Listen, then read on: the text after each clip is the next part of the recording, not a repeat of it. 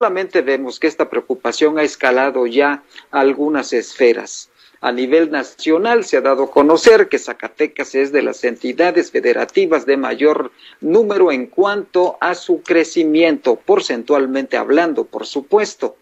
Y a pesar de ello, seguimos en semáforo naranja. Deberíamos estar en rojo, pero no es así. Y es que también la ciudadanía debe de cooperar un poco más para, o mucho más, mejor dicho, para poder contener esta pandemia. Todo parece indicar que las autoridades, tanto federales como estatales y también las municipales, han sido rebasadas por este creciente número de contagios en el estado de Zacatecas. Vamos a escuchar lo que esta mañana dio a conocer el gobernador del estado, el secretario de salud del gobierno estatal y también los alcaldes de Zacatecas y Guadalupe. Pero tenemos, tenemos esta situación y algunos detalles en la voz de Jesús de Ávila. Jesús, buenas tardes. Adelante con la información. Muy buenas tardes, Juan. Esta mañana se reunieron ahí en Palacio de Convenciones el gobernador Alejandro Tello, el secretario de Salud y los alcaldes Ulises Mejía y Julio César Chávez, en donde acordaron emitir nuevas medidas de prevención que estarán vigentes hasta enero del 2021. No se contempla el cierre de comercios, áreas públicas privadas o, bien un confinamiento domiciliario como lo conocimos entre abril y mayo, dentro de las, de las medidas sanitarias que, que para hacer énfasis, pues las plazas comerciales deberán cerrar a las 8 de la noche, y el ingreso será únicamente de una persona por familia, sin niños. Las fiestas al aire libre se evaluarán por los protocolos de seguridad sanitaria que se entreguen a la Secretaría de Salud. Eventos, salones de eventos cerrados todavía no podrán operar. La venta de bebidas alcohólicas será únicamente hasta las 8 de la noche. En este tenor, el, presidente municipal de la capital, Ulises Mejiaro, señaló que detener la economía provocaría una parálisis en la ciudad que podría ser detonante en inseguridad por la pérdida de empleos, pues hay quienes no pueden trabajar desde casa. Esta idea fue respaldada por el gobernador Alejandro Tello. Escuchemos lo que dijo Ulises Mejiaro. Debe de atender la economía, porque si solamente nos concentramos en el tema de la contención en los casos de COVID-19, lamentablemente puede haber una parálisis que ya está sintiéndose y de manera aguda en diferentes sectores económicos, sobre todo aquí en la capital, que es una ciudad turística. Debemos de plantear esta estrategia como hoy se está generando coordinada, es decir, cómo vamos a prevenir más casos de COVID-19 sin paralizar la economía que no nos vaya a generar inseguridad porque el paralizar la economía puede generar inseguridad, la pérdida de empleos. Bien lo decía el señor gobernador, no todos pueden hacer trabajo desde casa. Quien pueda hacerlo está en casa. En el caso de Zacatecas, en el municipio, el 70% del personal está en casa. Claro que los policías no pueden estar en casa. Claro que Protección Civil no puede hacer su trabajo desde casa. Y así, en honorable eh, labores que no pueden realizarse desde el hogar. Pero estamos priorizando en esta estrategia el orden y no lo clandestino. Los casos COVID, según las cifras que comentó el secretario de Salud, el doctor Breña Cantú, vienen más que todo de fiestas, de reuniones sociales que evidentemente son clandestinas, porque no hay ningún protocolo, no se han acercado por una viabilidad, no se han eh, aproximado a las autoridades a una capacitación. Por ello se está detonando estos casos. Lamentablemente.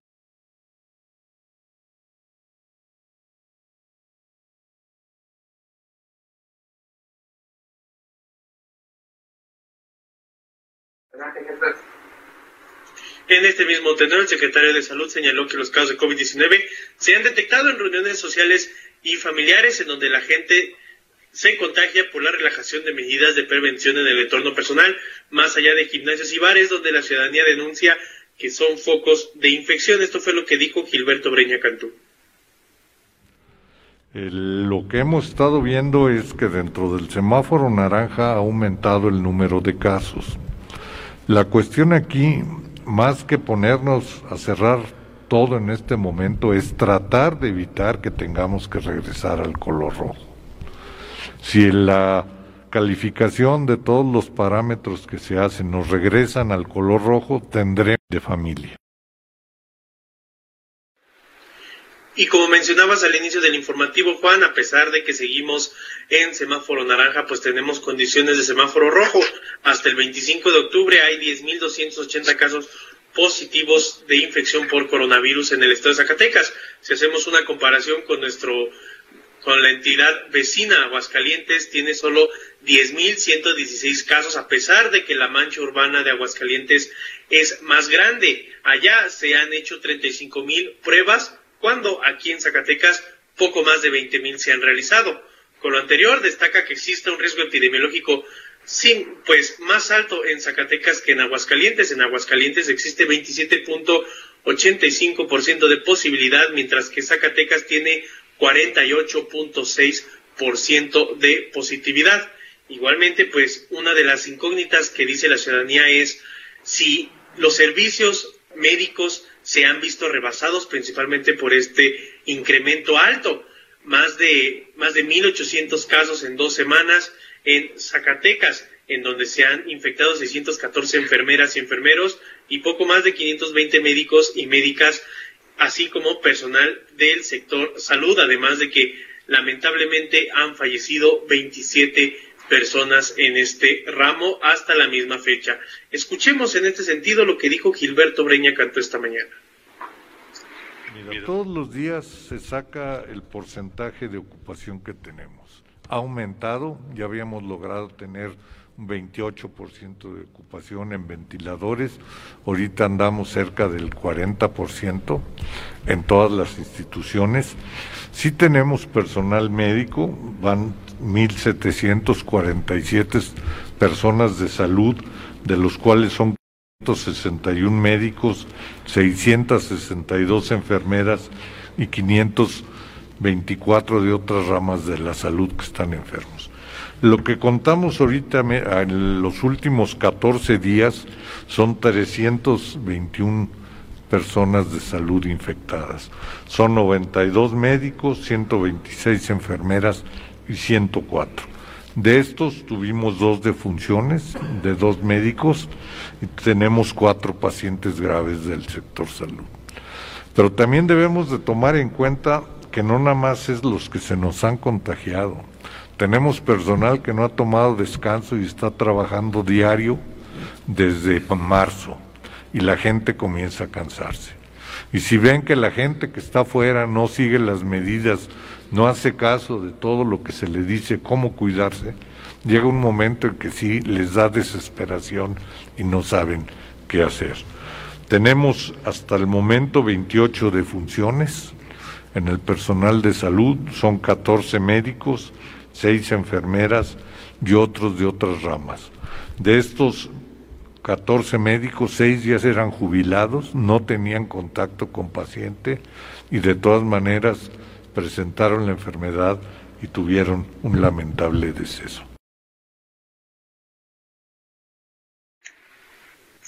Esas son las condiciones en las que se encuentra Zacatecas el día de hoy referente al COVID-19, a pesar de que pues el gobierno de México nos mantiene en color naranja, tenemos cifras superiores a las que se tenían en semáforo rojo cuando se había llegado en un momento a un pico de la pandemia entre la segunda y la tercera semana de agosto, Juan.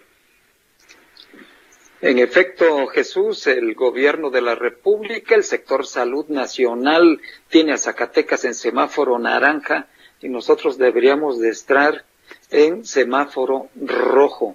El comportamiento de la pandemia en el estado es mayor que cuando estábamos en semáforo naranja anteriormente y que regres y en, semáforo rojo y que regresamos a naranja, en fin, eh, la situación es más crítica en este momento. Zacatecas no tiene por qué estar en semáforo naranja. El comportamiento de la pandemia así lo, así lo obliga y creo que el gobierno del Estado debe de considerar una decisión eh, de autoridad, una decisión yo incluso diría de Estado para tomar medidas de prevención y de atención en esta crisis sanitaria que ya tenemos en este momento en Zacatecas. No podemos hablar de un rebrote porque la tendencia, la curva no ha llegado a la meseta. No hemos llegado a la meseta. Seguimos creciendo todavía. Hay que recordar que Zacatecas lleva un retraso en información y comportamiento del COVID. Y aquí estamos viendo parte de la evidencia del comportamiento de esta pandemia. Así que debemos actuar todos, sociedad y gobierno, de una forma distinta, de una forma diferente. Y a mí me llama la atención particularmente el número de decesos en el sector médico, de médicos directamente que han sido infectados, 520, y en el sector de enfermería 614. Me da un total de 1.134 personas directamente de este sector. El doctor Gilberto Breña Cantú habla de 1.603 contagios. El resto pertenecería al ámbito administrativo. Pero la verdad es que es un número muy fuerte si tomamos en cuenta la cantidad de población en el sector salud zacatecano. Es un incremento de contagios muy, muy fuerte. Y otro factor que lo daba a conocer también el doctor Breña esta mañana es en el sentido de que este sector que está en la línea de batalla ya se cansó, ya está cansado y estamos en la etapa más crítica. Y es normal que esto suceda porque, pues caramba, son eh, son humanos eh, y trabajan de una manera, son jornadas extenuantes las que se tiene y, y, es normal que esto suceda. ¿Qué va a hacer? ¿Qué medida va a tomar ahí el gobierno del Estado y el gobierno federal? No lo hemos escuchado todavía y esto naturalmente que nos llama la, la atención. Y por otro lado también en el Senado de la República. Gracias Jesús. Y por otro lado, bueno, antes de pasar al, a la situación crítica en el Senado de la República, le quiero mandar un, fuerte abrazo a Francisco Elizondo. Él conduce el noticiero de CISAR todas las mañanas, desde muy temprano hasta las nueve de la mañana, y ha sido también eh, lamentablemente eh, contagiado. Tiene el, el virus del COVID hablé con él el fin de semana, tiene algunos padecimientos menores y esperemos que, pueda salir él adelante. Va a salir, va a salir. Es una persona muy sana, eh, joven, eh, con una actitud muy positiva y propositiva, pero lamentablemente ha sido eh, Paco Elizondo infectado y un abrazo para él y a cuidarse, mi estimado Paco. Estaremos al pendiente. En el sector periodístico, muchos colegas se han infectado y afortunadamente han salido adelante. Y, bueno, es parte del escenario sanitario que estamos viviendo en el Estado. Voy ahora sí al Senado de la República porque Araceli Martínez tiene información de este brote en el Senado y también en la Cámara de Diputados. Buenas tardes, Araceli.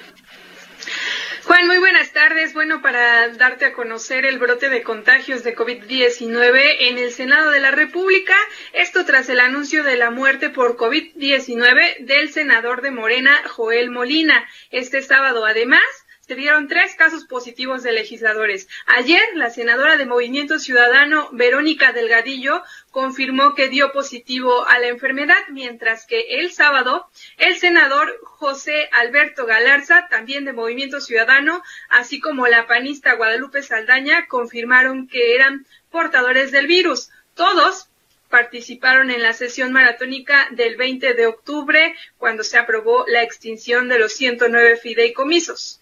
Ante esto, los legisladores del PAN exigieron suspender todas las actividades y pidieron la legalización de sesionar a distancia.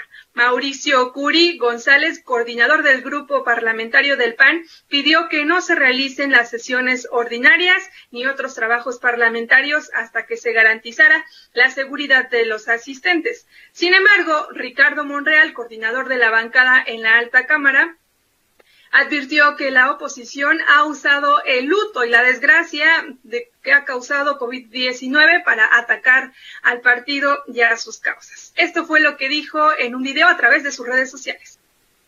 Y continuaremos caminando en unidad de propósitos y con firmeza, a pesar de la miseria y la ruindad que aún en la desgracia que nos enluta y entristece, se ha utilizado para atacarnos y para medrar sobre nuestras causas.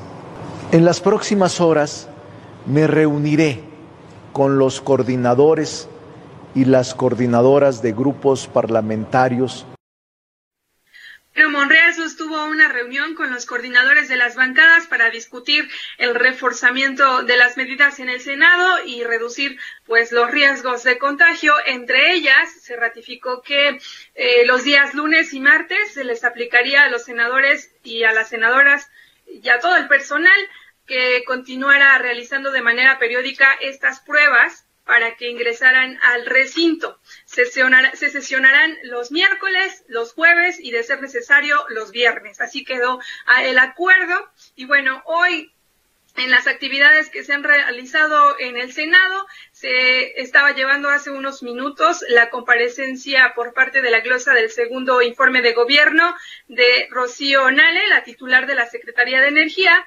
Y bueno, ahí también hay algunas actividades que ah, se dio, se refirió a la nueva refinería de Dos Bocas. Nale reconoció que el proyecto va a costar 8.919 millones de dólares y que está siendo ampliado para incluir el sistema de eléctrico en México. Hay más información sobre esto. Esto es solo, solo un adelanto de lo que está sucediendo en el Senado, pero darte a conocer todo el panorama que esto influye, que son el brote de contagio por COVID-19, Juan. Sí, Araceli, hay mucha información en el Senado, pero también ha habido poca responsabilidad, poco cuidado.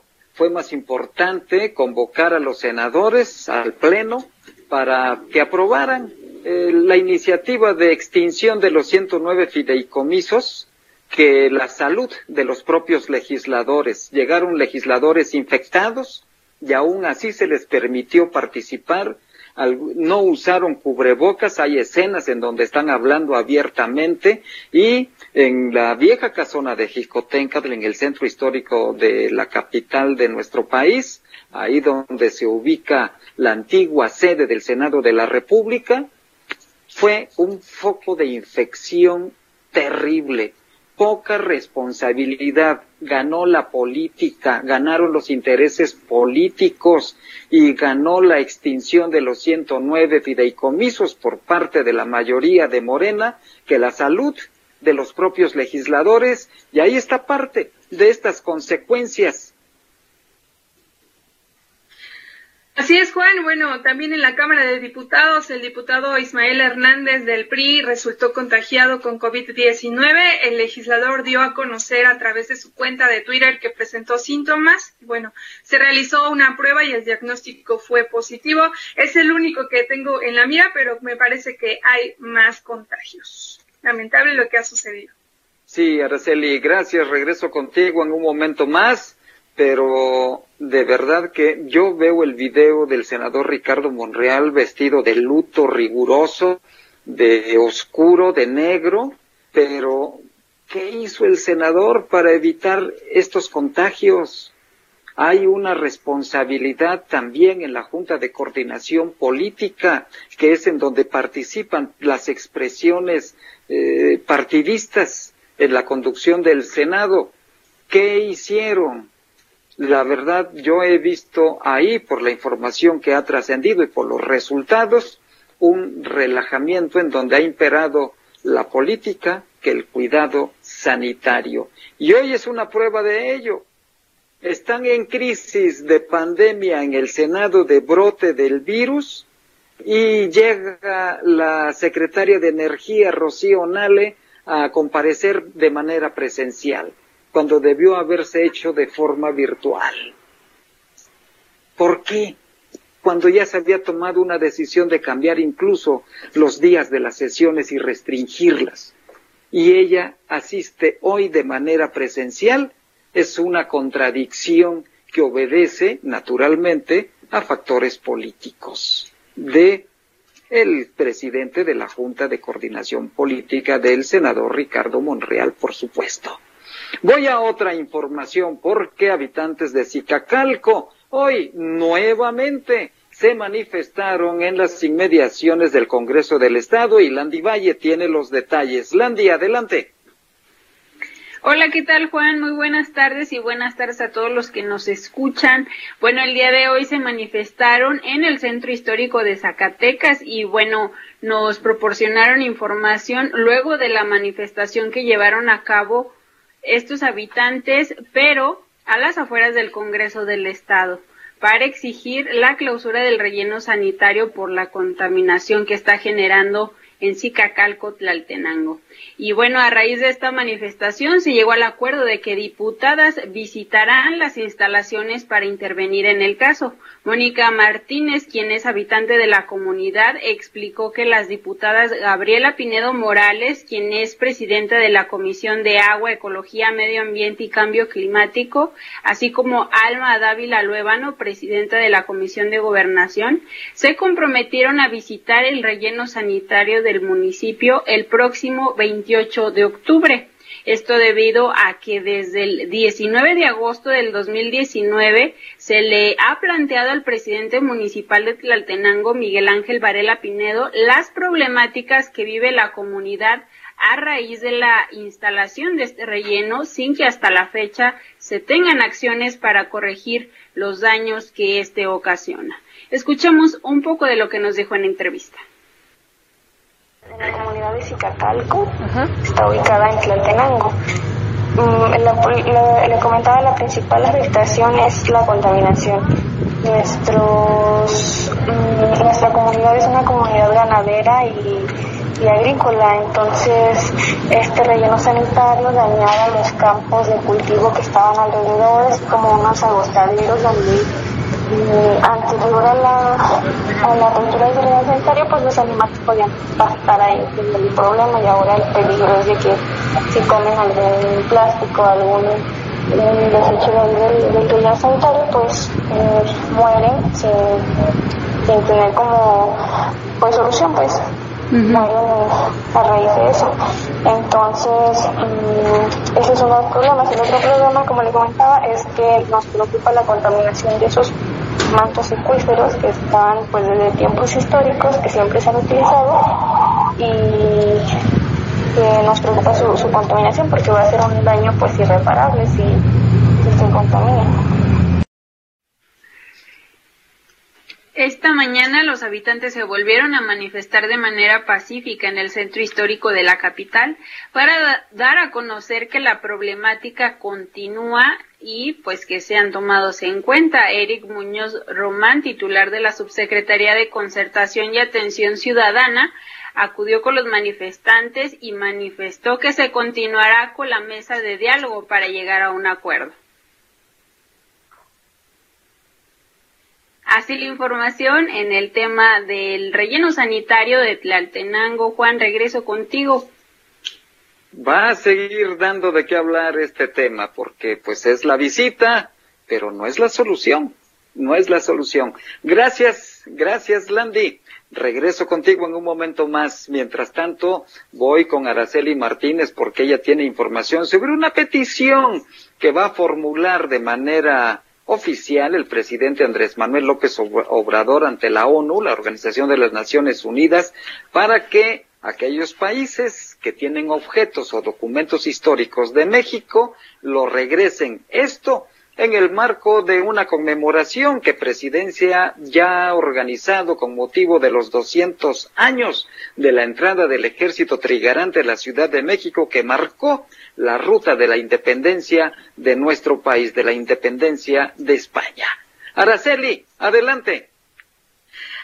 Esta mañana en la conferencia matutina del presidente Andrés Manuel López Obrador dijo que por la actitud de algunos países que no quieren prestar códices y piezas arqueológicas para ser exhibidos en México el próximo año con motivo del bicentenario de la consumación de la independencia, eh, adelantó que analiza presentar una iniciativa ante la ONU para que las piezas históricas que se encuentran en otras naciones regresen a sus lugares de origen.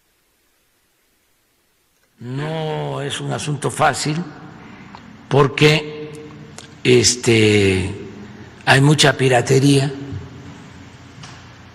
Eh, las naciones que tienen estas piezas no quieren devolverlas. Yo estoy pensando seriamente en que presentemos una iniciativa en la ONU para que todo ese patrimonio histórico regrese a los pueblos de donde son originarias esas piezas y que sea un acto voluntario de quienes poseen esas piezas, porque es parte de una política colonialista que ya no debe de permitirse en el mundo. Bueno, hay que recordar que en representación del presidente, la doctora Beatriz Gutiérrez, esposa, eh, recorrió algunos de inicios de mes algunos países en las Europas para reunirse con los jefes de Estado con el objetivo de conseguir justo estos códices y piezas arqueológicas para que puedan ser exhibidos en el 2021. Y uno de los más polémicos era el penacho de Moctezuma, que ya hablábamos en este espacio, Juan. Sí, caramba, incluso algunos arqueólogos y estudiosos eh, dudan de que realmente haya pertenecido a Moctezuma. Hay una duda, no hay certeza. Nosotros nos hemos quedado en México con la creencia de que el penacho de Moctezuma está allá en, en, en Viena, pero también, por otro lado, el director del Museo de Viena, según recuerdo, pues él dijo que no es posible que se envíe ese, ese objeto histórico que tiene un valor histórico para los mexicanos, no es posible, rechazó eh, eso, también el Vaticano ya ha dicho que no es posible, en fin, ¿por qué? Porque también estos países tienen leyes, no es de ocurrencia, es de leyes también y tendrían que formarse o modificarse esas leyes para poder hacer un convenio con el país de origen, en este caso con México. Así es, Juan. Bueno, eh, se ha desatado la polémica justo por estas ah, piezas arqueológicas, pero puede ser que el que persevera alcanza, ¿no, Juan? Pues sí, en una de esas los agarran de buenas. y hasta vienen aquí las piezas arqueológicas se lo prestan y México dice, pues es que mi ley me impide que te regrese un objeto histórico, porque así es también, ¿verdad? Y, se lo quedan los, eh, el gobierno, ¿verdad? El gobierno de México. En fin, caramba, caramba. Gracias, Araceli. Voy a otro tema porque Fresnillo le hemos dado a conocer a usted el comportamiento no solamente de la pandemia sanitaria que lastima a los fresnillenses, sino también la otra pandemia, la de la violencia que castiga y somete y lesiona a muchas familias fresnillenses. No por ello eh, se ha dado a conocer últimamente el índice de percepción lo dio a conocer el INEGI de los fresnillenses, su percepción que tienen de la violencia. Estamos hablando aproximadamente, si mal no recuerdo, del 92.8% de fresnillenses que se sienten inseguros ahí en el mineral. Y seguramente esto ha motivado que el alcalde Saúl Monreal haga una propuesta, una petición de que se construya una unirse estas unidades regionales de seguridad que se iniciaron durante la administración pasada y que se ponga una unirse en Fresnillo. Tengo entendido que estaba proyectado de esa manera, pero se detuvo por razones políticas y por razones económicas. Pero Landy Valle tiene los detalles. Gracias, Juan. Y comentarles que debido a la situación actual de inseguridad en el municipio de Fresnillo, el alcalde Saúl Monreal Ávila expuso que se le ha hecho la solicitud al secretario de Seguridad Pública, Arturo López Bazán, de llevar a cabo la apertura de la Unidad Regional de Seguridad del municipio, la cual manifestó se podría hacer en próximos días. Escuchamos lo que dijo actividades ilícitas y eso pues pone más peligro y más en riesgo la situación. Por eso Fresnillo, muchos no lo entienden, pero por eso Fresnillo es clave para muchos grupos delincuenciales. Mm, yo ya fijé la postura con el mismo secretario de Seguridad Pública e incluso en los próximos días se ha planteado la apertura de la UNICE. Yo hablé con el señor gobernador, él me lo comentó. Dijo que en los próximos días. Y como es del Estado, pues esperar a que ellos indiquen. Pero este, la Guardia Nacional, o sea, yo estoy haciendo lo propio, pues. En conferencia de prensa explicó que el municipio de Fresnillo, por su ubicación, ubicación geográfica lo coloca en una situación de oportunidades, colocándolos en una zona de riesgo al ser un atractivo para actividades ilícitas, lo cual pone en peligro la situación del mineral, al haber una lucha permanente por el territorio entre grupos delincuenciales. Por ello, calificó como necesario el refuerzo de la Guardia Nacional, el Ejército Mexicano, la Policía Metropolitana y la Policía Estatal. Tan solo durante este fin de semana, el municipio fue objeto de, de enfrentamientos armados donde murieron más de cuatro personas en diferentes hechos delictivos. Y no solamente en Fresnillo, me gustaría comentarles que durante este fin de semana al menos 12 personas perdieron la vida en diferentes hechos en el estado y cinco más resultaron heridos. Los municipios que también fueron objetos de estos enfrentamientos armados fue Guadalupe, Jerez y Pinos. De acuerdo a la vocería de la Secretaría de Seguridad Pública, en el mineral el sábado 24 se registraron tres hechos. En uno de ellos se localizaron a cuatro personas sin vida en las inmediaciones de la zona de tolerancia del municipio. Asimismo, en la comunidad Buenavista de Trujillo, de este mismo municipio, fue encontrada una persona identificada como Miguel, suspendido de un poste de energía eléctrica, el cual contaba con lesiones producidas por proyectil de arma de fuego. Este mismo día, un hombre de 19 años de edad fue herido por proyectil de arma de fuego en la colonia Emiliano Zapata, el cual fue trasladado para recibir atención médica. Por otro lado, ya en el municipio de Jerez fueron localizadas tres personas del sexo masculino sin vida, luego de que reportaran un enfrentamiento entre grupos antagónicos cerca de la comunidad Villahermosa. Y en Guadalupe también las víctimas del crimen fueron tres personas lesionadas en la colonia Tierra y Libertad, donde se reportó la detonación de armas de fuego. Ya para el domingo 25, la Secretaría de Seguridad Pública informó del hallazgo de cuatro policías municipales sin vida, así como uno más herido en el municipio de Pinos. Luego de un ataque armado en contra de la patrulla de la Policía Preventiva en la carretera que comunica de Ojuelos, Jalisco a Pinos, Zacatecas. Cabe destacar que de acuerdo a la Fiscalía General de Justicia del Estado de Zacatecas, en el mes de septiembre se registraron 95 muertes dolosas en todo el estado, sumando hasta este momento 821 muertes registradas durante el año 2020. En una comparativa, hasta el mes de agosto se acumulaban 648 muertes, de acuerdo al Secretariado Ejecutivo del Sistema Nacional de Seguridad Pública, sin embargo, estamos viendo que en este mes de octubre las muertes dolosas siguen aumentando, Juan.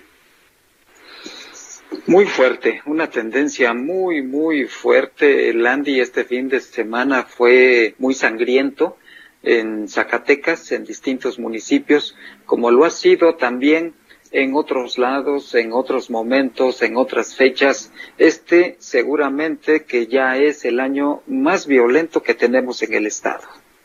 Así es, como tú lo mencionabas en ocasiones anteriores, esta es otra pandemia que mm, está afectando a las familias zacatecanas lamentablemente y pues no vemos que la tendencia de la violencia baje. Gracias, Landy. Voy a, voy a otro tema y lo quiero comentar aquí porque llama poderosamente la atención. El fin de semana, ayer domingo, concretamente se lo dimos a conocer a usted, unas declaraciones del senador José Narro Céspedes muy fuertes en contra de el, el director de ganadería, todavía director de ganadería de la Secretaría de Ganadería del Gobierno Federal de David Monreal Ávila muy, muy fuertes. Incluso enviaron un comunicado de esa conferencia de prensa. La dimos a conocer nosotros con toda oportunidad ayer domingo en, portico.mx, en nuestra plataforma informativa.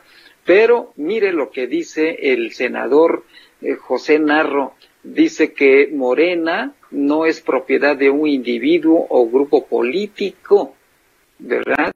Dice en en y desde Morena no practicamos ningún tipo de guerra sucia en contra de los adversarios de otros partidos políticos, quienes hoy se muestran como víctimas, porque en realidad son ellos los que mantienen y promueven sendas campañas sucias en contra de nuestros compañeros de partido. En esta conferencia de prensa, el senador José Narro eh, dice que él como presidente de la Comisión de Agricultura en el Senado de la República, lo único que ha pedido a David Monreal es que dé la cara a todos aquellos ganaderos defraudados por el programa ganadero Crédito a la Palabra, a resarcir los daños causados, a que rinda cuentas y que se informe de los créditos. Como dice el presidente, le pida disculpas a todos aquellos que dañó con ganado enfermo, sin registro sanitario, etcétera, etcétera. Esto es parte de lo que le dice el senador José Narro a David Monreal y también le advierte que no se equivoque porque en Morena no le hacemos la guerra sucia a nadie. No perdemos tiempo en esas inútiles prácticas que solo confunden a una ciudadanía convencida que Morena es y sigue siendo la esperanza de México, porque tenemos mucho trabajo, etcétera, etcétera. Hoy, por cierto, en una en un programa de televisivo de la Ciudad de México, el, el senador José Narro manifestó su intención de contender por una candidatura en Morena al gobierno del estado de Así lo dijo en Radio Fórmula, en este programa muy visto que dirige Ciro Gómez Leiva por la mañana y, es la lucha política ya que se está dando al interior de Morena, una lucha política muy, muy fuerte y que se irá agudizando días. Mientras tanto, del otro lado, en la tienda de enfrente, esta alianza que se está preparando entre el PRI, el PAN y el PRD, todo parece indicar que va fortaleciéndose, que va generando ahí este acuerdos. Y el próximo miércoles, pasado mañana, habrá ya, como se dice popularmente, humo blanco en la sede nacional del PRI para definir la candidatura de el priista que va a enarbolar esa, esa alianza de la que le estoy mencionando. Así que el próximo miércoles esté muy pendiente de nuestra plataforma digital y de este informativo para darle a conocer todos los pormenores. Hasta ahorita hasta este momento, la alianza parece que va muy firme y no se ve todavía en el panorama alguna escisión, alguna división. Vamos a otro tema, porque la ex secretaria de, de Estado, Rosario Robles Berlanga, que hoy se encuentra tras las rejas, publicó y envió una carta a los medios de comunicación. La información la tiene Araceli Martínez. Así es, Juan. Eh, lo último que se ha generado respecto a la ex titular de la Secretaría de Desarrollo Social, Rosario Robles, es que afirmó que la Fiscalía General de la República ha ofrecido impunidad a sus ex colaboradores a cambio de declaraciones a modo en el caso de la estafa maestra. Con un hashtag que dice justicia sí, venganza no, ha difundido una carta a través de su cuenta de Twitter, la también exsecretaria de Sedatu, y acusó que la FGR la mantiene como rehén para obligarla a que señale como responsables a sus exfuncionarios de la administración pasada de mayor jerarquía que ella.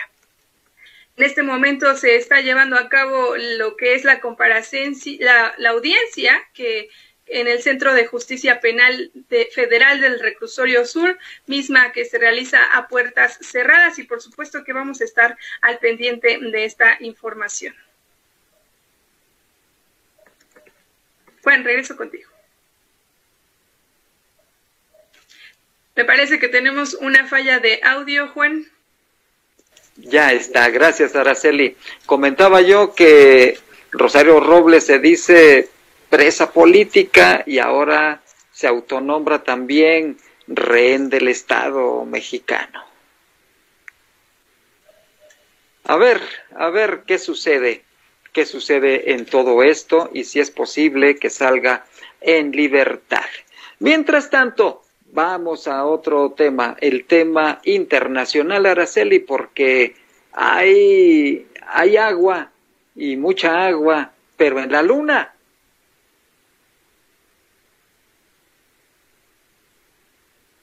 El último descubrimiento de la NASA, quien ha confirmado la presencia de abundante agua en la Luna, según nuevos datos inequívocos de detección en su, superficie, hay numerosos cráteres, incluso muy pequeños. Lo siguiente que está por determinarse es si el agua que el Observatorio Estratosférico de Astronomía Infrarroja encontró es Saber si es fácil el acceso para su uso como un recurso.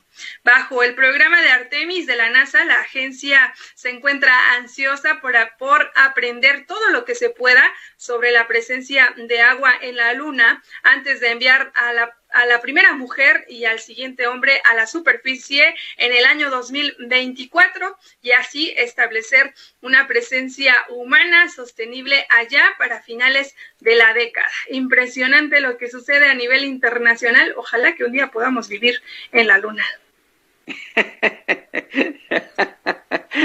Pues hay quienes andan en la luna todo el tiempo pero por distraídos, Araceli, no por otra razón. Gracias, Araceli. Voy ahora a la colaboración de Mariano Tello porque la semana pasada sucedió algo que sacudió al mundo de la tecnología y es que el Departamento de Justicia de los Estados Unidos demandó a Google para por prácticas monopólicas esto es algo que no se había visto en 20 años desde la administración de Bill Clinton cuando los Estados Unidos demandaron a Microsoft. Sobre este tema nos habla este día Mariano Tello Nocetti. Muchas gracias, Mariano. Adelante con este interesante tema. La semana pasada sucedió algo que sacudió al mundo de la tecnología. Y es que el Departamento de Justicia de los Estados Unidos demandó a Google por prácticas monopólicas. Esto es algo que no se había visto durante los últimos 20 años, cuando la administración de Bill Clinton demandó a Microsoft. En esta ocasión, Google es acusado por su abuso de posición dominante, al estar pagando cifras millonarias para que todos los dispositivos de Apple en su buscador esté preinstalado Google. Esto podrá parecer algo insignificante pero esta simple acción logra que millones de usuarios en el mundo que no comprenden cómo funciona la tecnología, que solo utilizan lo que tienen enfrente o que les da flojera cambiar su buscador predeterminado, pues utilicen esta herramienta, haciendo que Google siga generando y generando muchísimo dinero. Y es importante ya que también es un paso para mantener a las megacorporaciones de tecnología checadas. Actualmente, muchas de ellas generan más dinero, por ejemplo en este 2019, que el Producto Interno Bruto de muchísimos países en el mundo. Y de poder ni se diga. Imagínate que un día Google decidiera que todos los resultados de las búsquedas de un candidato presidencial fueran negativas y que las de su contendiente fueran positivas. ¿Esto es suficiente para inclinar la balanza? Pues tal vez sí. De ser procedente esta demanda, se da un paso importante que pondrá a temblar a otras empresas como Apple, Microsoft, Amazon y muchas más. Así que, bueno, veamos qué sucede con la tecnología y con la justicia en Estados Unidos. Mi nombre es Mariano Tello, nos vemos en la próxima.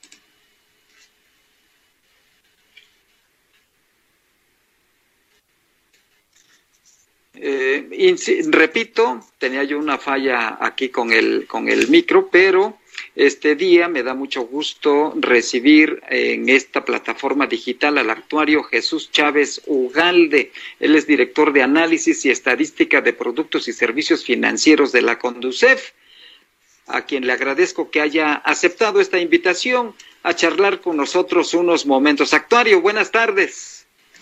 Hola, buenas tardes, un gusto saludarlos. Qué gusto que esté con nosotros en un tema tan importante, actuario, que es la banca digital y es que hemos visto con preocupación que en los últimos días, en las últimas semanas, se ha incrementado el robo digital en nuestro país. Ustedes, ¿cuál es el, el escenario que tienen de atención en la Conducef sobre este tipo de delito virtual?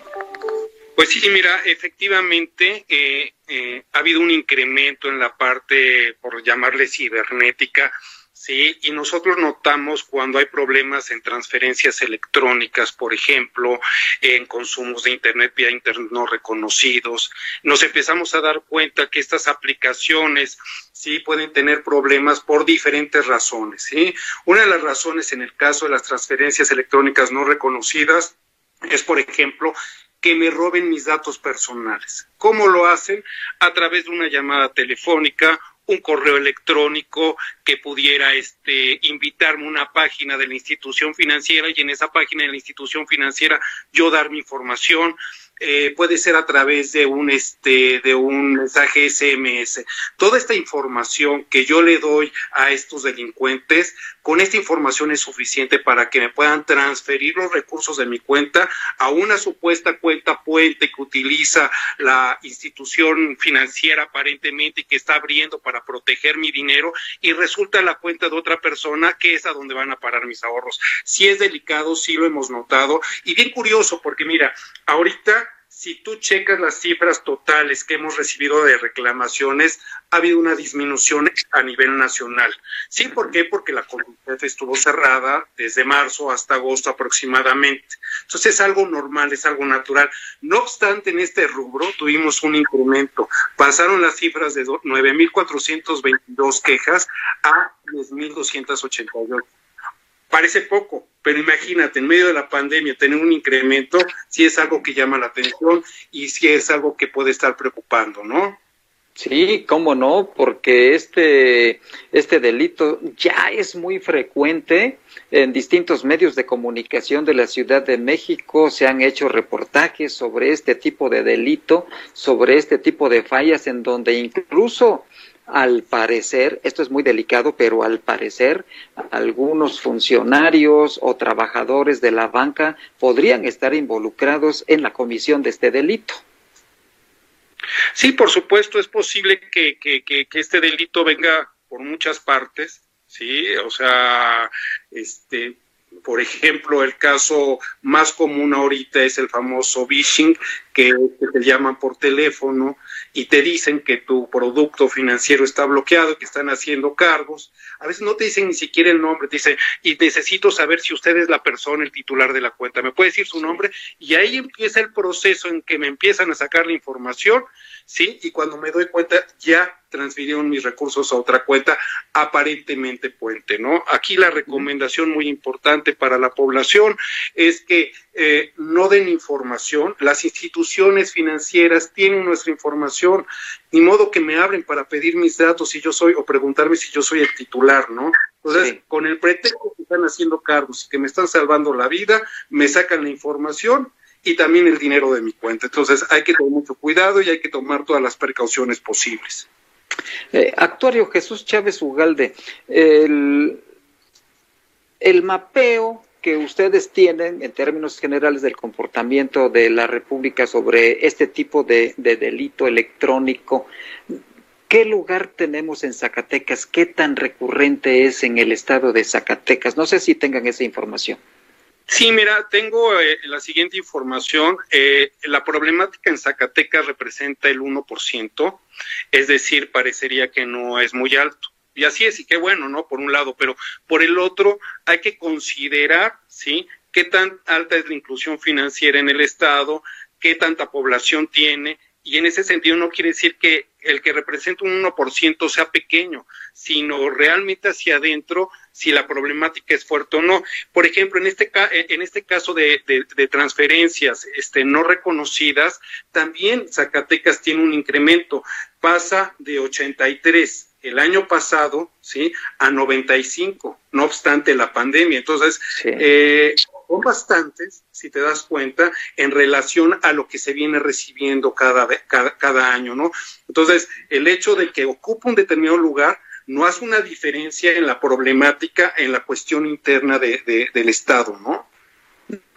Sí, por supuesto, y sobre todo que ahora también hay que considerar que el número de operaciones electrónicas se ha incrementado por obvias razones. Ahora buscamos más la transferencia de recursos, eh, la compra de, de algunos bienes y servicios de manera electrónica y también el pago en restaurantes y centros de convivencia social, de entretenimiento, etcétera, con tarjeta de crédito. Todo lo hacemos ya con tarjeta de crédito o con tarjeta de nómina y el recurso efectivo cada vez es menor porcentualmente de un 100% actuario Jesús David Chávez ¿qué, ¿qué tanto ha bajado el efectivo, el manejo de efectivo y qué tanto se ha incrementado el uso del plástico o de la transferencia electrónica?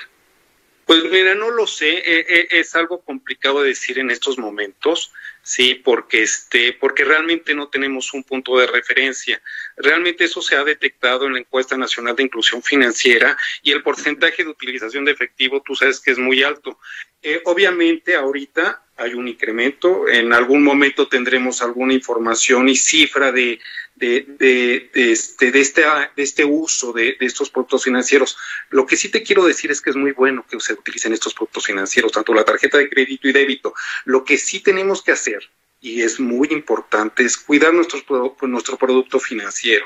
Sí, qué padre es que yo desde casa pueda comprar vía internet, pueda entrar a la tienda que me gusta y pueda este, adquirir las mercancías que requiero, que necesito y conservar la sana distancia que hoy por hoy es lo más importante que, que, que tenemos.